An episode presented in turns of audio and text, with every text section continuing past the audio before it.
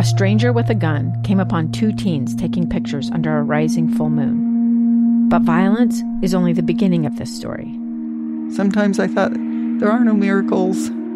Yeah, there are, and this is a big one. I'm Amy Donaldson, and I've spent my career talking about how lives are undone by violence. The Letter is a podcast about how lives are remade. Follow The Letter at theletterpodcast.com or wherever you get your podcasts. No, I'm, I'm not ready. I'm not ready yet. No, no, no. It's not. Oh, man. I'm not ready for the top two at two. Okay, I'm sorry. I'll admit it. You want to know why? Here's why I'm not ready. Because I was just uh, having a little gab session here in the studio with uh, producer Gustavo. What were we talking about? Well, we were talking about our driver's license photos. And uh, a few years ago, when I had my photograph taken for my driver's license photo, it was during one of those like no shave November or whatever things, and I had grown a mustache what I thought was a, a, a very tidy, attractive mustache. Well, it turns out that it was thin and embarrassing. That's what I was told by others. And then you know what I did?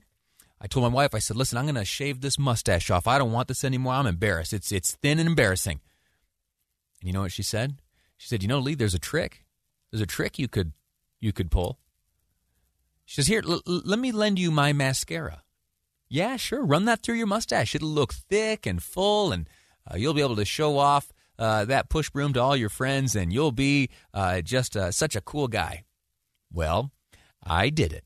I did what she suggested, and I ran mascara through my mustache, and it did look full and beautiful. It was a wonderful mustache. And on that same day, complete with my mascara stash, I went to the DMV, had my photograph taken, and so it is that the photograph of yours truly, which uh, goes along with my driver's license, includes a mascara mustache. And I am not ashamed of that, though I should be. And that's why I am not right now prepared for the top two at two. Although uh, I've been able to pull up uh, the data, I've got it all here in front of me, and it is now.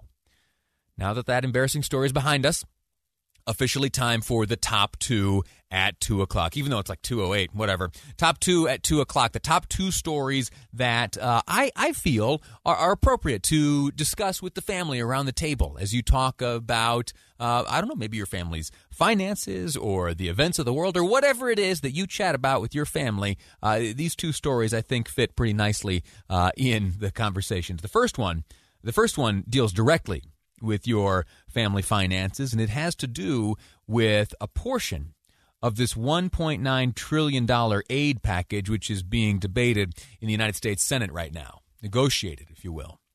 And specifically the portion having to do with direct payments.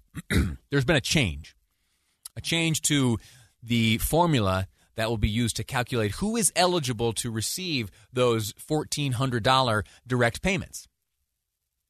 Well, it turns out there have been a pair of uh, moderate Democrats who have not been happy with the way the numbers have shaken out. They have not been happy with the immensity of the pool of people, the pool of Americans eligible to receive the $1,400 direct payments per individual. You see, right now, the, the cutoff is uh, $100,000. If you make north of $100,000, excuse me, as an individual, you are ineligible.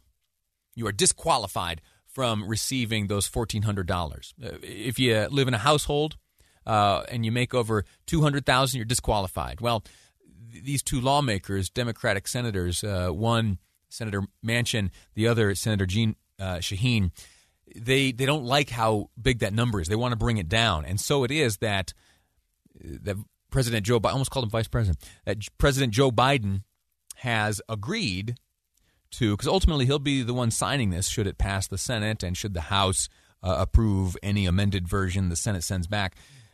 President Biden has uh, has approved a reduction in that number from 100 to 80,000, meaning that if you, as an individual, make more than $80,000, you are now disqualified from finding yourself on the receiving end of 1,400 stimulus dollars. 160,000 for a household. Uh, what do you, what do you think about that? We were throwing this idea back and forth in the newsroom this morning, and uh, there were some that thought, you know, maybe even 80,000 is too high. Right? Now, this debate the question of uh, what is the right income threshold, it does all presuppose that these payments are a good idea in the first place.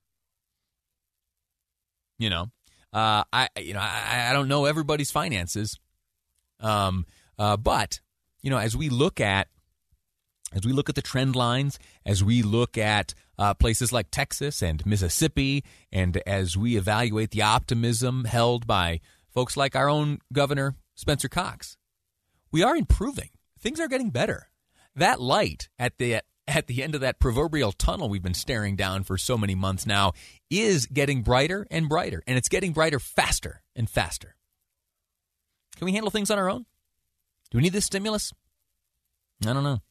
That's up to the senators to debate right now, and ultimately the president as to whether or not uh, he signs it. Should it pass the Senate and enjoy uh, repeat approval by the House? That's uh, that's the first story. Uh, the second story is uh, going back, uh, what, 90 years to 1931 when, is that right? Is the math right? When the Star Spangled Banner was first signed into law as the national anthem. Yeah, it was only 1931 that we uh, viewed the national, or I'm sorry, the Star Spangled Banner as the national anthem. I want to. I just have a, a few minutes here left. I want to play for you uh, my. Oh shoot! Do I have the time for it? Uh, da, da, da, yeah, I do. I'll tell you what. Today is the, the anniversary of the uh, law being signed, creating the Star Spangled Banner as the national anthem.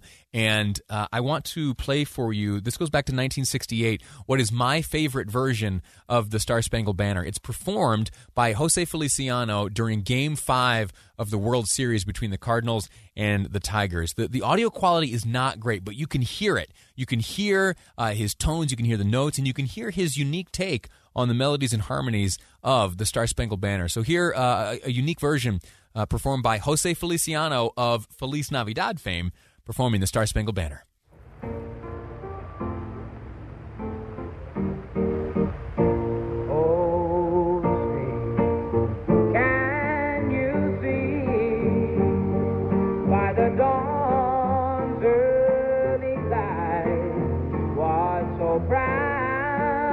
lonely we held at the twilight.